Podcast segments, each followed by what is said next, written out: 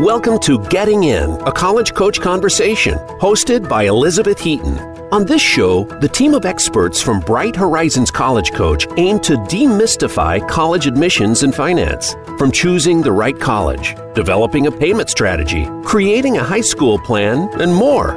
Each episode will help guide your family through the various steps of the process. Now, here is your host,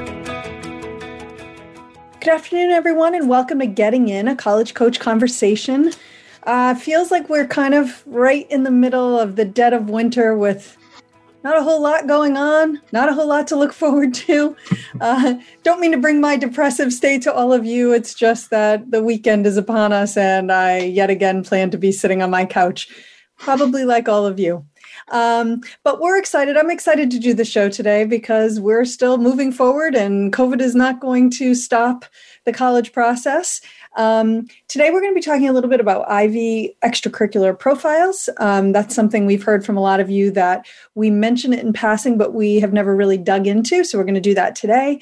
We're also going to be talking about qualifying for in state tuition. But before we get to either of those, um, I'm excited today to actually talk about an option we haven't really discussed very much on the show in the past, and that is how to get through college while you're working. And I have a really exciting option to share with all of you today, which is around working full time while going to college, in essence, for free, which I don't know about you, but that sounds pretty exciting uh, in this day and age when you know you need to make money and you know you want to get your education to be able to combine the two sounds really appealing um, so i'm really excited to welcome my bright horizons colleague uh, brendan nelson who's an academic advisor or an academic coach sorry um, with EdAssist which is part of bright horizons hi brendan thanks for joining today yeah thanks for having me i appreciate it Absolutely. So, um, EdAssist is a part of Bright Horizons, as I mentioned, and the the company works with clients all over um, the country to help them with tuition benefit programs. Um, and that's kind of what brings you to the show today. And um, so I was surprised to learn that, in fact, because we often do think that it is really difficult to have a job and go to college at the same time. Sure. But that, in fact, there are options to do that and it won't cost you anything. So, can you tell us a little bit more about this? Yeah, sure. So, there are a lot of companies out there that have different tuition benefits for their employees. And a lot of these companies have developed partnerships with schools, um, brand name schools, uh, schools like University of Arizona, University of Maryland, uh, Penn State, where I'm from here in, the, in Pennsylvania, uh, where they set up partnerships where basically an employee, while they're working for even sometimes part time, can also go to school part time and have their tuition basically paid for. So they really come out of it with really no out of pocket costs, or at the very least, it's very, very minimal. Maybe they have to pay a couple of fees or for some books, but for the most part, they can come out uh, with a bachelor's degree or even like a master's degree um, using just their company's tuition benefit and the partnership they have with some different colleges out there. All right, which is uh, kind of mind blowing, I'll be honest, because, for example, I'm have a junior and he is considering Penn State and mm-hmm you know, when I look at the cost for out of state, it's definitely pricey. Mm-hmm. Um, but of course, one of the things that we'll be paying for will be the experience. If he ends up there, hasn't applied, hasn't gotten in, we don't know what's going to happen yet. But will be partially the experience, right? He'll be living on right. campus, but not everybody needs or wants that. So um, let's talk a little bit more about what does that college experience look like because it isn't going to be a traditional college experience. Yeah, it won't be a traditional college experience. And what we're seeing more and more, especially with adult students or students that are going to college for the first time out of high school, a lot of folks are working while they're going to school. And more often than not, they're going to be doing it um, online. And most of the schools that you can think of nowadays have online programs. And that was true even before the pandemic started, right? So, right. Uh, like the schools I mentioned, even Harvard University has some online programs out there now. So, um, students will still be that take advantage of these benefits are know, typically doing uh, classes online if they if they go to a school that is in their area. Mm-hmm. Um, then they might be able to take a class here or there on campus, but those those types of um, classes are can still be free and part of this benefit, whether it's online or in person. So um, the students that we work with tend to be adult students, but again, these are kind of benefits that are open for everybody. Even if you're somebody coming out of high school and working part time, you can still be eligible for these types of benefits. Right, exactly. So um, I, we were talking before the show, and one of the stories that I shared is my son has a friend who at one point was thinking about going into the military, now is thinking maybe that's not right for him. He doesn't love school, but he's not against going to college. But right now, all he really wants to do is get a job. And so, my advice to my son when he's talking to his friend was, you know, let him know that there are some places out there that he could work and get a job as a student a high school student or someone without a high school degree or without a college degree um, but he could, you know, while he's working, if he decides at that point, you know, I think I'm ready, I've had a break from high school mm. for six months, whatever, at that point he could start to pursue his degree. So, what are some of the, the places that are out there offering this? Yeah, it's great too because it's really um, available for uh, people across the country. It's not just big companies. Um, you don't have to necessarily live in New York or Chicago or Los Angeles. A lot of these companies that offer these benefits um, have locations throughout the country. They're brand names, so places like Comcast, T-Mobile, um, CVS, Target. You know, the places that you go every day, the places that are hiring for all types of jobs too. Um, whether it's um, in the stores, whether it's higher level positions, technical positions. Um, so really, these kind of um, companies that are out there that have these partnerships, they're really located everywhere. And there's either some even some companies that maybe you haven't heard of, but um, for example, like Medtronic, a large medical device company that has locations across the country as well. So um, a lot of a lot of well-known companies and a lot of really large companies with locations really everywhere across the country. Right, which is that's what's super exciting, right? So of the places that you just mentioned, I can think of a number of locations right here in New England um, where this student could get a job and still live at home um, and do all of those things if he wanted to. Um, he wouldn't have to move anywhere. And I think that's a really good point. But, you know, if I'm listening, I'm maybe I'm skeptical and I'm thinking this feels like it's too good to be true. So how hmm. does it work that you could be going to school and it could be paid for? You know, how does that actually work and why would a company or a university agree yeah. to that?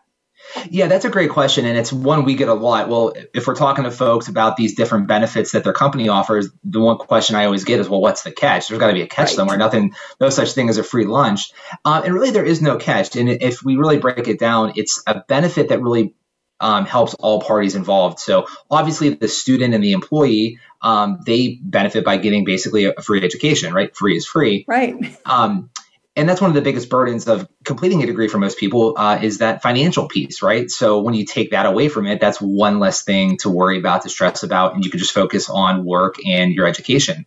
Um, another benefit to the colleges is that they're getting a higher quantity and quality of students so obviously, more students will be driven to these colleges because of the benefit that helps the schools. Obviously, they're getting to the tuition revenue from the company right. regardless, but also too they're getting a better quantity or quality of students because now they're getting students that are working professionally for a diverse range of companies, like I just mentioned. So um, these students are really bringing those professional experiences they have into the classroom. And, and really in college, you kind of learn from your professors, but you learn from each other too. So um, having students with such varied professional experiences really helps the colleges.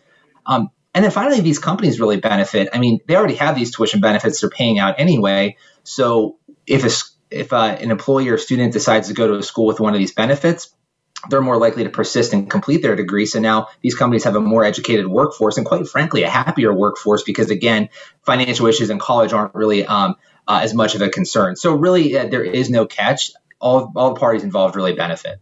Right. Well, uh, for one one thing that I could see would be if you are working for a company and they're paying for you to go to school, you're not probably going to leave, right? So they right. they get the benefit of having a workforce that is loyal to them, that is going to stay for the length of time that it takes them to get their degree.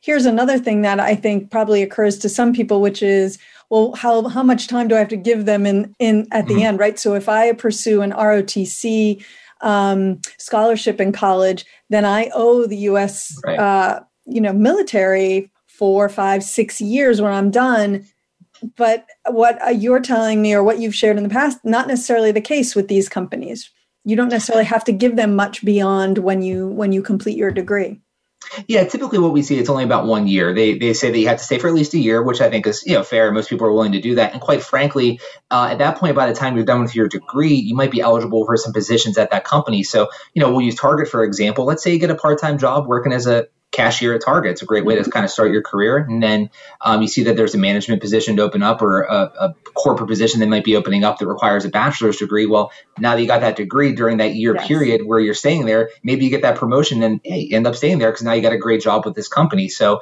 um, so yeah, like I said, you know, um, employers do usually put at least a year on it, maybe two in some cases, but for the most part, it's nothing that they really have to have. I think uh, folks are pretty happy to, to stay with their company because of the advancement opportunities. Right, right, exactly. And their goal, on some level, too, their goal is to just increase the number of people out there with their degrees that gives them more opportunity. I mean, it's, they're not, these, I wouldn't want to argue that they're all super altruistic, but the reality is that everybody benefits from a mm-hmm. more mm. educated and prepared workforce. And um, someone who worked for CVS and CVS paid for their degree might wind up at Target at some point, and the mm-hmm. reverse might happen too, right? And then from the college's point of view, you mentioned that you've got a workforce that's coming in, they're more likely to persist because right. the money piece is not a challenge. But then also, um, I'm guessing that there is a certain expectation in terms of the grades that students earn um, for the company to agree to pay for it. Is that an accurate assessment? Yeah, that's accurate too. So that, that again, that's a, a, good requirement that benefits everybody. I mean, if you're going to college as a student, you really want to invest in yourself and making sure you're getting grades. Um, certainly, the company doesn't want to be paying this benefit no matter where you go if you're going to be slacking off and not really, you know, doing what you're supposed to. And then again, from the you know college perspective, they want you know quality students that are taking it seriously if they have this benefit. But again, I think what when folks are working and getting this benefit, it motivates it motivates them a little bit more anyway. Um, I I went to school full time. I didn't work part time. I, I mm-hmm. probably would have, um, not that I didn't work hard in college. I probably worked, would have worked a little bit harder if I was um, also working uh, professionally, knowing that my company is uh, helping to foot the bill and that the school is also giving me a benefit. So it's a little bit of extra intrinsic motivation that I think um, helps out as well. Yeah, I think so, and I and I'm I have to imagine that it does mean that you're going to be a little bit more engaged in the coursework, pay a little bit more attention to those papers. Um, mm-hmm. Like you, I mean, I had a part time job, but it wasn't I had to earn a certain amount of money to help mm-hmm. fund um, a little piece of my college degree, sure. but it wasn't like my entire um, experience there depended on me doing well. And you know, if your company is paying and you have a certain minimum that you have to hit, I'm sure that those those uh, students are fairly motivated and those employees are motivated. This is I'm so excited to bring this to our listeners because it is a little bit different than what we normally talk about anything that we didn't mention that or any other um, tips maybe about how to find out who are those companies that are offering a benefit like this? Yeah sure. I mean if you reach out to us here at assist if you're um, if your employer has this benefit or if you're a student with, working with college coach um, again we're all part of bright horizon. So you can reach out to us here at edassist and we can definitely point you in the right direction in terms of what, what schools are offering those types of benefits and which companies are partnering with. Um, we mentioned a few but like i said there's always more. We're always kind of adding more to that list as well. It's mm-hmm. kind of a uh, an ever growing thing because, because they, are, they are so popular. More and more companies want to take advantage of these types of benefits and more and more schools want to partner with those companies. So um, reach out to us and we can definitely help you find um, a, a, good fit for you yeah, and I would also say, you know, if there's a place, if there are some, generally it's not going to be the mom and pop shop, but, you know, if there are some better known um, chains like CVS, like Target, things like that, and you already have a, a part time job there, you might just inquire at HR, you know, do you have any of these tuition benefits? And if HR says, no, I'm not aware of what that is, send them to EdAssist here at Bright Horizons. We'd be um, happy to talk to them. All right, Brendan, thanks so much for joining us today. I really appreciate you sharing your insight on this and um, look forward to having you back one of these days. Definitely. Thank you so much. Thanks for having me. All right, we're going to take a quick break. And when we come back, we're going to be talking about in state tuition and um, how to make sh- how to qualify for that. So don't go away. Become our friend on Facebook. Post your thoughts about our shows and network on our timeline. Visit facebook.com forward slash voice America. College admissions can be stressful but Bright Horizons College Coach is here to help. Our college experts, who worked in admissions and financial aid at some of the nation's most selective institutions, offer ethical, customized assistance based on each student's individual strengths and interests. Students receive one on one guidance throughout the process, and our 100% success rate means all of our students have been accepted to college. Visit getintocollege.com to learn more. Find out what's happening on the Voice America Talk Radio Network by keeping up with us on Twitter. You can find us at Voice America TRN.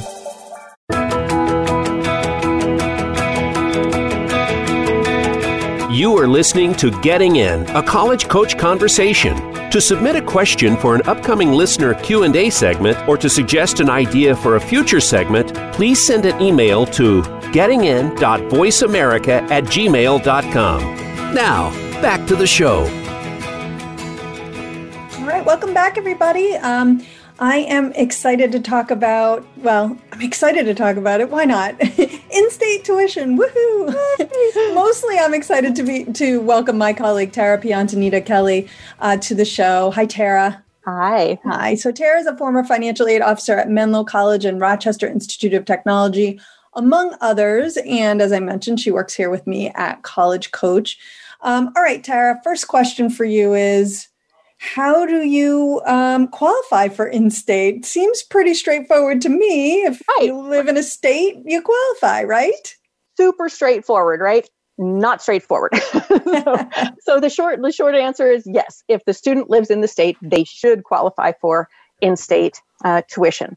But what if it's a dependent undergraduate student and their parents live out of state or one parent lives out of state yes. or you know or if their parent is one parent or the other is active duty military you know so there's lots of nuances there and and the state requirements i mean each state gets to essentially write their own requirements so if you're looking uh, or thinking about an out of state public school uh, you'll want to go onto the school's website and just do a little searching, you know, right. in-state residency requirements for in-state tuition and see what that particular state um, requires because they they just are all over the place as far as uh, what they require.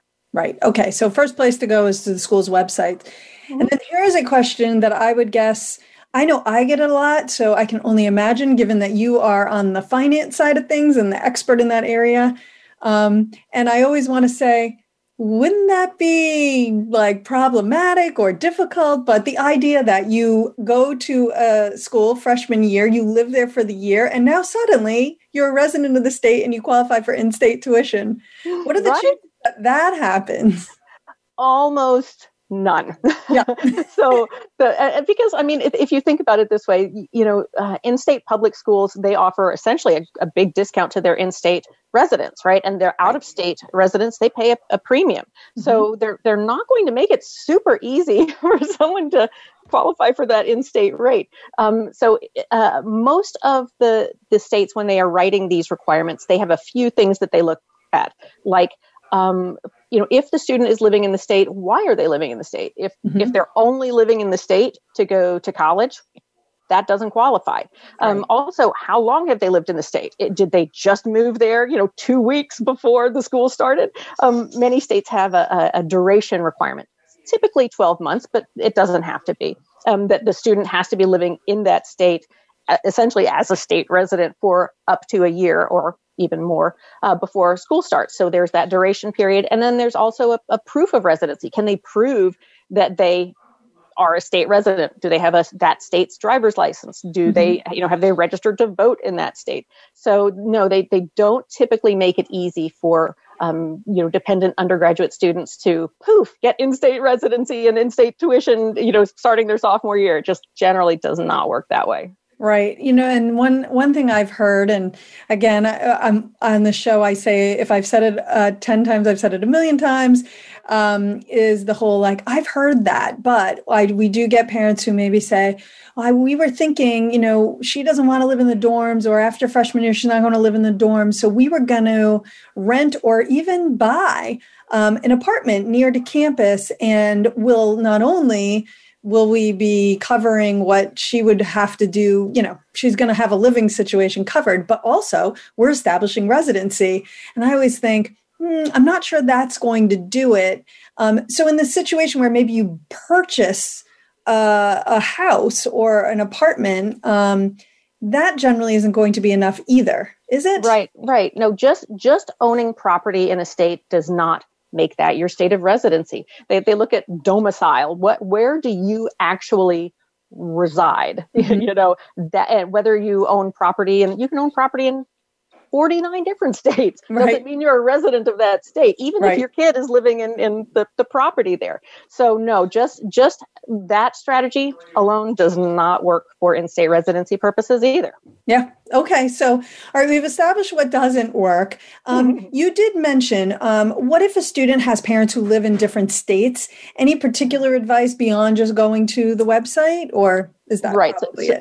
well definitely go to the website because uh, again different states can have different rules. But let's say for instance one state can say um, any parent who lists the dependent undergraduate student as a dependent on their taxes the Mhm. state that that parent lives in the student can also qual- you know is technically a resident of that state because the parent claimed them on their taxes. Check that out. That might be you know for the state that you're looking at that might work. Mhm. um, if uh, if instead uh, the other the other parent who doesn't claim them on their taxes says i provide more than 50% of that student's support so you know then the student might be able to get in-state residency you know uh, requirements um, or tuition at that parent state maybe you know Right. um, there's it's just it's just kind of all all of it. If if this you know for the student or for the parent who is considered the custodial parent for that um, student, the state that they live in, they might the student might get you know in-state uh, tuition rates in that state. So it, it varies widely. Definitely check um, the school, but those are some of some of the common ways that, that students might qualify. Okay, so let's shift gears slightly. If you know, so we've kind of established there are different ways in which you might be considered a resident, um, but what if you know for sure I'm not going to be considered a resident? I'm definitely out of state. Will you always for sure pay out of state rates, or are there times where you might actually be able to get the in state tuition even though you are not a state resident? Yeah, there there might there are some options. Um, there are something there's something called a, a tuition reciprocity agreement um, that some states I can go over that in a little bit. So tuition uh, check to see if your state belongs to one of the tuition recipro- reciprocity agreements. Um, there are also some border waivers. Some states offer um, you know, contiguous states or even contiguous counties and states, uh, some in-state residency for certain colleges. So you can look into that. Um, and then a lot of times schools will have um, programs where they will waive the out-of-state uh, rates for students, you know, as a way to attract the students. So Mhm. there are schools that do that as well. So Yep. yeah, you, there are some options. Yeah, right here in University, uh, right here in New England, University of Maine will offer um, your state costs. And if you attend the University of Maine. So, my son, if he was at all interested in going to Maine, which he is unfortunately not, could go to Maine and pay UMass tuition rates, um, despite the fact that obviously he it would be in Maine and he is not a Maine resident. So, that's one I just know of off the top of my head. Mhm. Um, Yep. So, what um, talk just a little bit? So, in what I will mention is that we have talked about tuition reciprocity agreements on shows in the past because there are a lot of nuances to those. Um, so, if people are interested, they could check the arch- archives. Um, and if you don't know which, uh, you know, how to find things in the archives, if you go to our blog, blog.getting into co- getting in blog.getintocollege.com, I got it. And you search the blog and you you search for tuition reciprocity it should pull up an overview of the podcast that we did and it will give you the date that that aired and you can then go to voice america and look for it there anyway but give us the basics of tuition reciprocity please All right. Well, um, the, the one that I'm just most familiar with, I'll list some, you know all of them that I know of, but the one that I've worked with the most is just called the Western Undergraduate Exchange, and it is um, 15 Western states plus Guam and the Northern Marianas Islands, and they their reciprocity. Not, so not all schools in those states qualify, uh, participate, and not all programs in every school participate. So Right. there's some hit hit and miss there, but essentially what it says is your student from your state can come to our state's in-state public schools and instead of paying out of state prices they will pay 150% of in-state prices Mhm. so that can be you know a, a pretty good discount Yep. so if you if you live in any of those western states check that out western undergraduate exchange w-e w-u-e um, there's the academic common market which is for the southern states so if you live in any of the southern states look at academic common market um, the midwestern uh, student exchange if you had to guess where that one is in the Midwest. Yeah. and the same for this one, the New England Regional Student Program for uh, New England State. So uh, check those out. They all participate differently. Um, so you'll have to, to go and, and see individually uh, where your state is, if they participate, and if so, how. Right. And one of the things that I've noticed about a lot of them, although we can never make a blanket statement, is that often the flagship institution does not participate, right? So this is not going to be the way you can go to the University of Michigan on the cheap. Uh, Very true. You know, they're not probably going to be part of it. Okay. Very true. How does that differ, tuition reciprocity, from the border waiver that you mentioned earlier?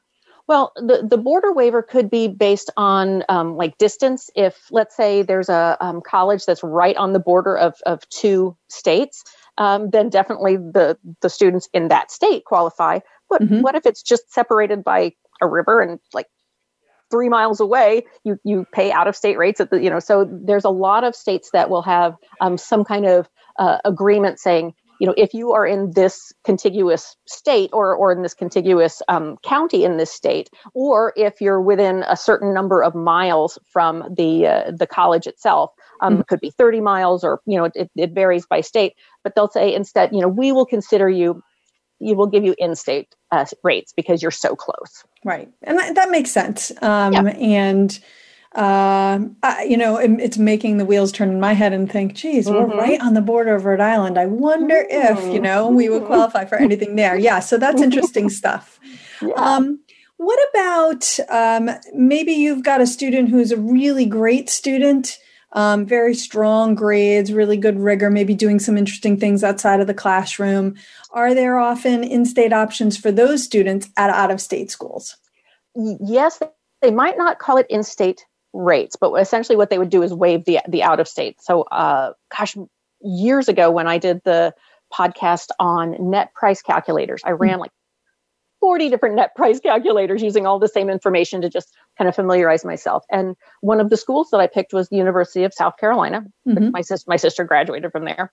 And I used, you know, my, my son's information as, you know, he was a male student from New York with like a B average, not a great student, but a good student. And, mm-hmm. and when I ran the net price calculator there, it essentially set waived out of state tuition. Mm. And I was thinking, wow, I that was that was a surprise. I wasn't expecting that. And it might have been because I mean, he I didn't give him stellar grades in the net right. price calculator, but it might have been for some kind of geographic diversity. You know, right. University of South Carolina pulls a lot from the southeast, less so from the northeast. So maybe they were thinking, we'll you know, it will uh, offer this you know student uh, you know in-state rates to see if we can entice them into enrolling right and become maybe a little bit more national in exactly. terms of the student body represented on the campus yeah exactly. i mean you know state schools in general are there to serve the residents of the state but in some cases they have more spots than there are in-state students um, or they need those out-of-state students to pay the bills a little bit. And one of the ways in which they might get more attention from those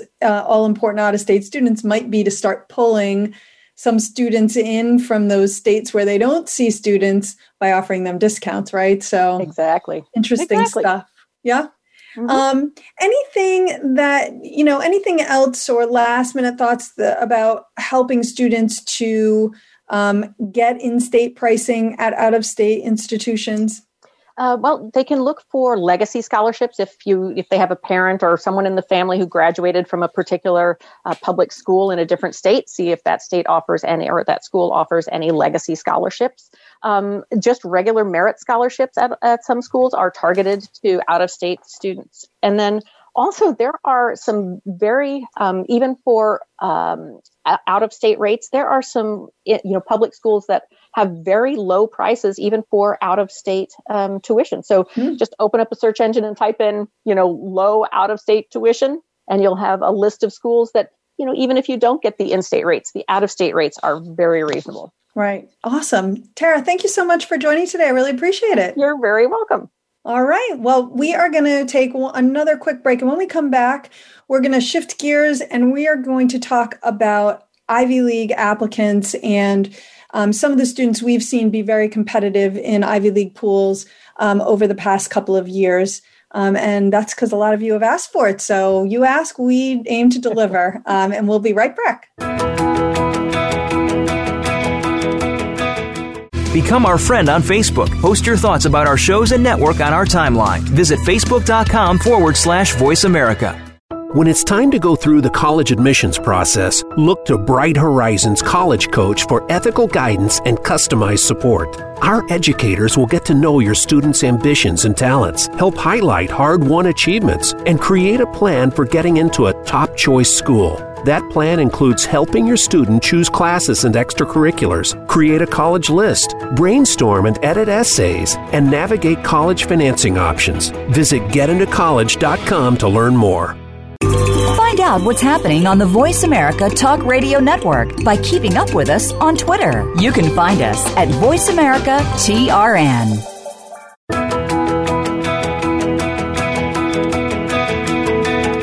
You are listening to Getting In, a college coach conversation.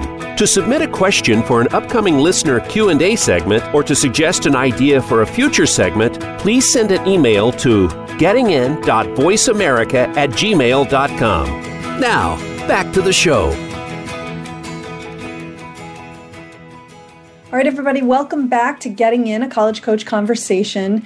Um, we have talked, we don't talk about it all the time, but one of the things that we have talked about on the show over the course of the now almost six years that we have been on the air is um, highly selective admissions. And we talk a lot about distinguishing excellence. And when uh, we got a question from a parent who asked, um, could you talk a little bit more about some actual students who have distinguishing excellence and what those look like? And I thought it was a great idea because um, sometimes, you know, it's hard to understand what that really is and without an illustration. And so I'm excited to welcome my colleague, Amy Alexander. Hi, Amy. Hi, Beth. Thanks for having me. Absolutely. Um, so, Amy's a former uh, admissions officer at Yale, and um, both Amy and I, and all of members of our team, have worked with students who are applying to highly selective schools. We work with lots of students applying to all kinds of schools.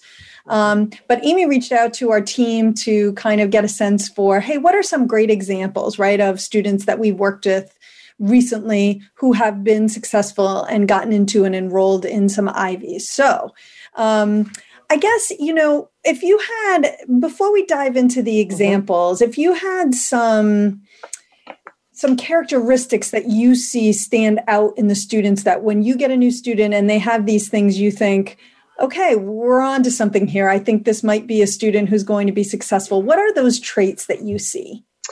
That's a great question. And really, when we share, um, you know, I got some great examples from the team, and I thought, wow, this is going to be a helpful podcast because um, so many students think, oh, it's test optional this year. I'll just apply. I might have a better right. shot. It's not about that when you're looking at an Ivy or a highly selective school. Um, so for me, when I think about those kids that get into those schools over and over again, they have the distinguishing excellence, which means they excel at something, right? And we're going to share examples of some specific things. But for me, it's not just one thing. It's usually two or three. Yeah. So when you think about that, like you have someone who's an athlete or someone who's in musical theater, or someone who's a speech and debate or a science Olympiad or they usually also have something else. And um, it's not just that one thing. And there are few students, when really push comes to shove, that have that. And those are the ones that tend to get in. The other thing I repeatedly see that it is natural and easeful. These mm-hmm. students just come at this because they do it. Either they're really good at their extracurricular activity like a um, an academic team or a sport or theater or singing or whatever. Um, but it's not forced. It's not strategized. It's not like, oh, let me come up with this. It just naturally evolves. And they are the type of students that are motivated, self initiative. They dive into things. They want to engage uh, at a really high and deep level. Right. And then the last thing is what I think is a huge characteristic is these students are resilient. You have a lot of kids out there that might make a mistake or might fail at something. They'll only stick with things that are comfortable or that they're pretty good at. These kids embrace failing.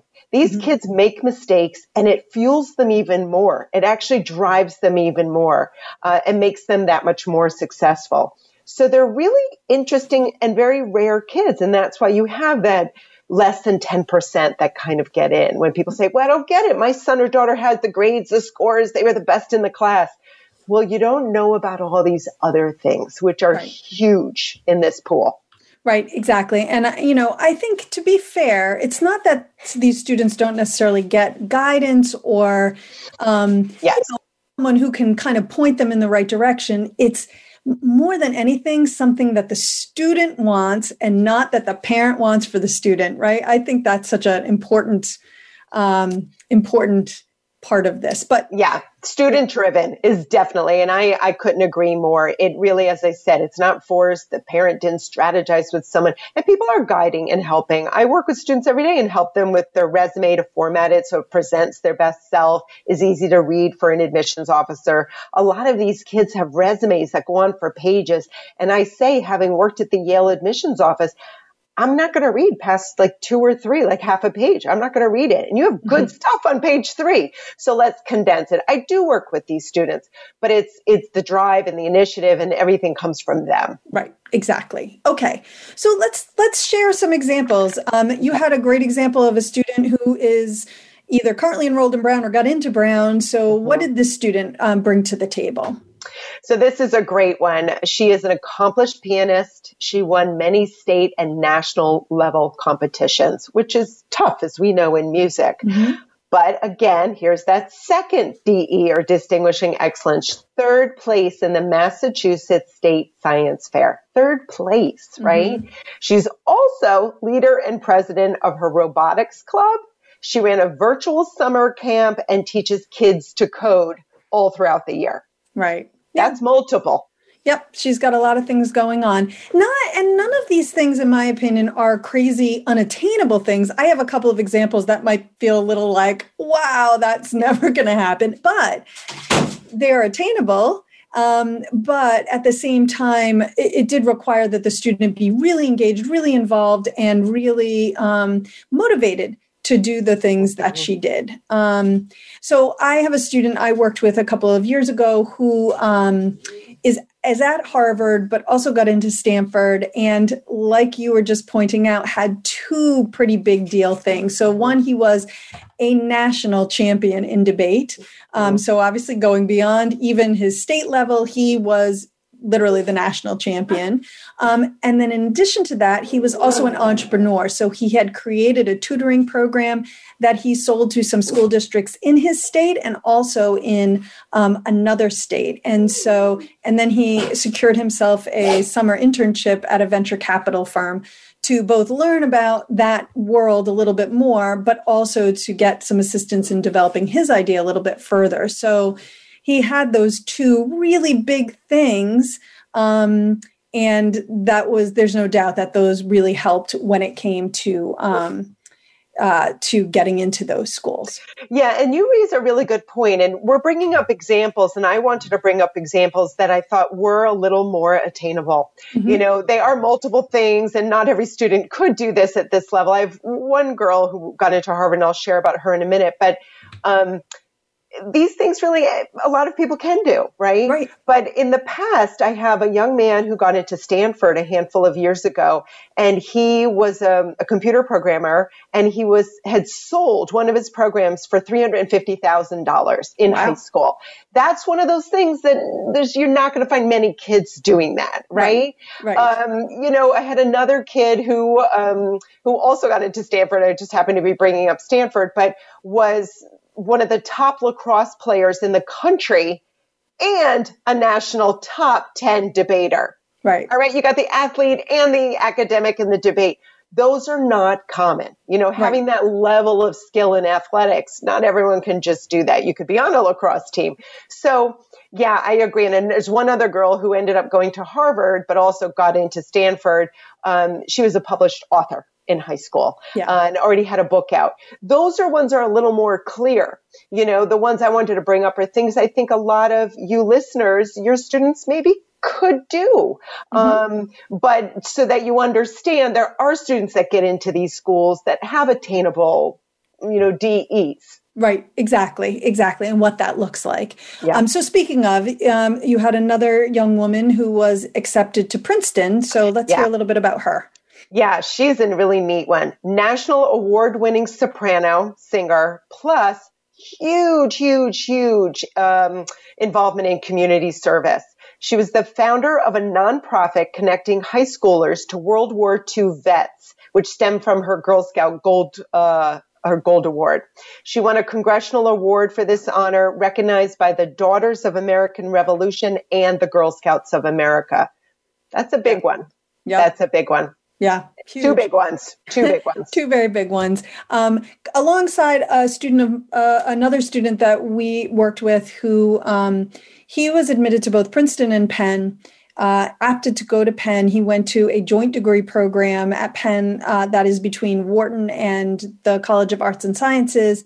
Uh, and it's the goal is really to graduate students who the the group feels will be global leaders eventually. And he mm-hmm. was um, a, an American citizen who grew up in Hong Kong. He attended the, he was a major leader at his school in Hong Kong. Um, you know, president of the class, you know, and it was a very big school. And for an American student to be president of the class, kind of a big deal.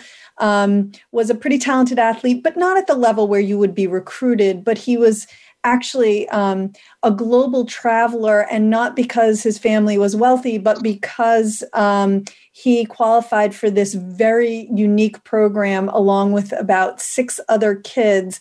And they literally traveled um, in this huge section of the globe um, but like you know hiking through it and not the easy kind you know not like take a plane here and land and do a tour and then you take a plane here. It was kind of like living off the land traveling.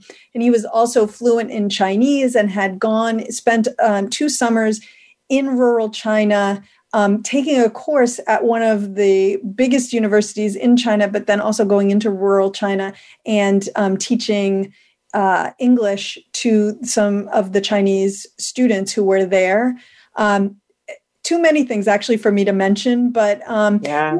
you know, in and of themselves, each one of them was kind of interesting and unique. But because he had all of them, it was mm-hmm. really that's I think what really made that particularly impressive was the number of things that he had managed to accomplish. And but, that is, and you're, we're seeing now with these examples over and over again. When I sat in committee, and you probably as well, Beth, mm-hmm. you know, you'd hear these wonderful stories or you'd see the interesting things they did. But it was these kids that got the discussion. And it wasn't, you know, the one who, you know, sold a computer program for 350,000. That was pretty, and his grades were perfect and perfect SATs. That was easy. But the other ones, these are the ones we repeatedly talk about because these are the ones where these kids are not just doing one, they're doing multiple things. Well, and here's the other interesting thing. So, my student that we just talked about who got into Princeton and into this very difficult to get into program at Penn, it's the Huntsman program. Couldn't come up with a name a minute ago. Yeah, great. Um, did not get in to Harvard or to Stanford, which were two other schools that he really was interested in. So I personally looked at his application and said, he is going to waltz in everywhere, but he did not get into those two schools. And I think that points out something else, which is he was unique and impressive and compelling in the pools at Penn and Princeton in a way that he was not at Stanford mm-hmm. and at Harvard. I'm quite sure that they had conversations about him. I'm sure there were champions who were hoping to get him in the class at those schools because he was really impressive.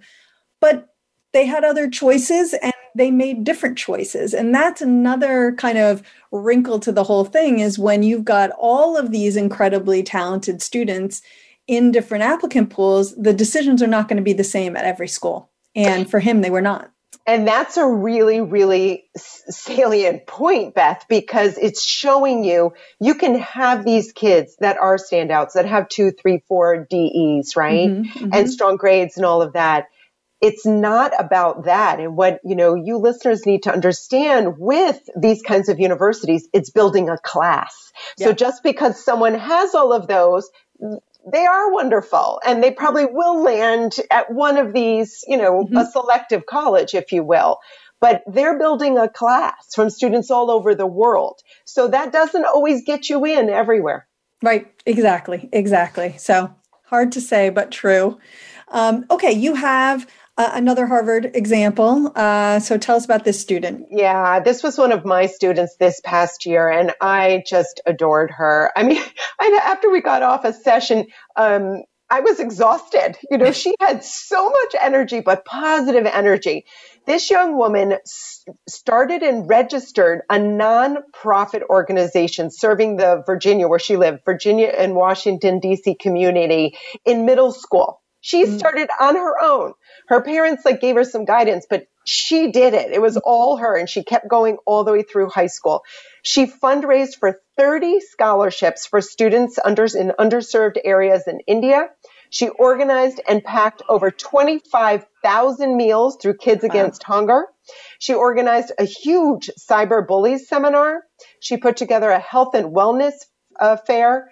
She coordinated and got up and spoke in front of hundreds of people at a rally to protest inhumane family separation policies. She's president for Student Diversity Board and the International UN Organization Foundation chapter also founder and captain at her school of speech and debate, published articles, winner of essay competitions and speaking competitions. Right, right. One thing we haven't really commented on, but I, I, actually do think, you know, we have mentioned, and this is another example of students excelling in a few different ways, but they're all sort of tied together, you know. So here mm-hmm. we see a student who's clearly a, perv- a persuasive speaker, right? Mm-hmm. She's comfortable speaking to people she is a good writer. She writes and does that well. And she, I have no doubt, used those skills to serve the underserved. So, and and a lot of the work that she did on that on that side was about underserved students. So there, thematically, it holds together. It's not like she did two incredibly disparate things really well and they had no link between them. They were all of a piece. Um, and my student, who was the national debate champion and also an entrepreneur, same thing, right? He was mm-hmm. really great speaker and he could bring people into his vision and help them see it. And that is what helped him to sell this tutoring program into these school districts. So they do go together, um, even if maybe it's not super clear one of the things we work with students on is kind of figuring that piece out too is how do you present this in a way so that people they see your strengths they see your accomplishments and they also see how they kind of come together yeah um, so. and some of the other qualities you know it just in, in talking about this is maturity confidence unafraid to take risks putting yourself out there you know right. again that failure resiliency and a, a, lot of these, not all, but the majority of students have some compassion toward others. Help, and it could be working with the underserved, or it could be tutoring, you know, other students. Mm-hmm. It could be just in the classroom. If we were to dive into, we're not talking about this today, the recommendation letters, you'd often hear this kid is often finished first and is helping the kid next to him, is right. provoking discussion and guiding people into the discussion. That's the kind of kid that we're right, talking exactly. about. Exactly. And it is not because please don't walk away thinking, oh, it's all about community service because right. I promise no. you it's not. no. this is the myth that will not die that you must have community service and that that's what it is because that is not the holy grail.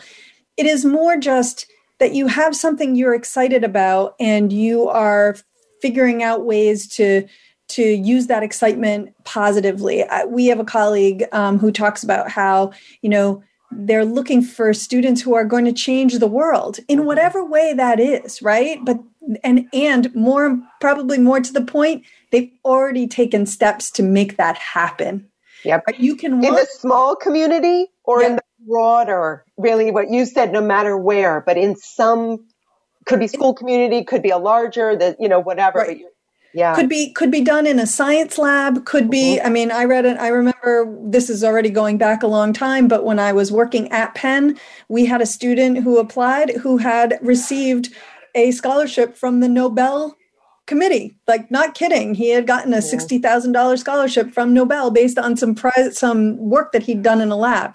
Again it's an extreme example.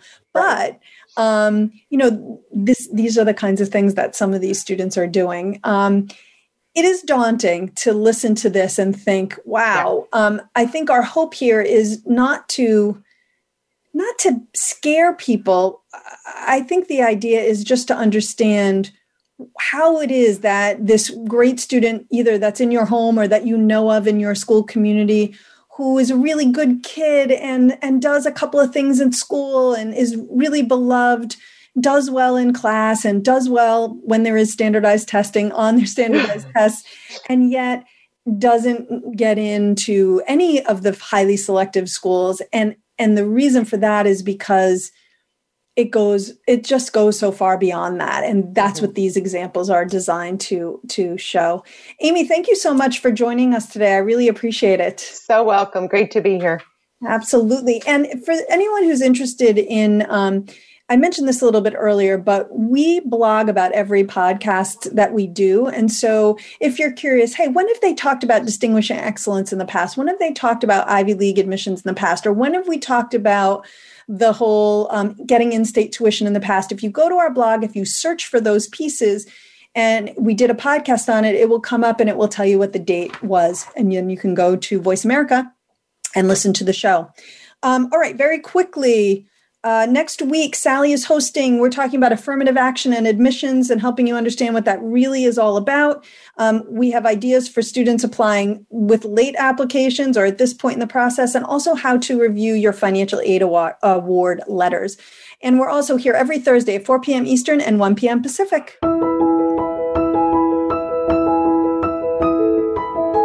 Thank you for tuning in to Getting In, a college coach conversation, hosted by Elizabeth Heaton and the team of experts at Bright Horizons College Coach. Join us again next Thursday at 1 p.m. Pacific Time, 4 p.m. Eastern Time on the Voice America Variety Channel. Have a good week.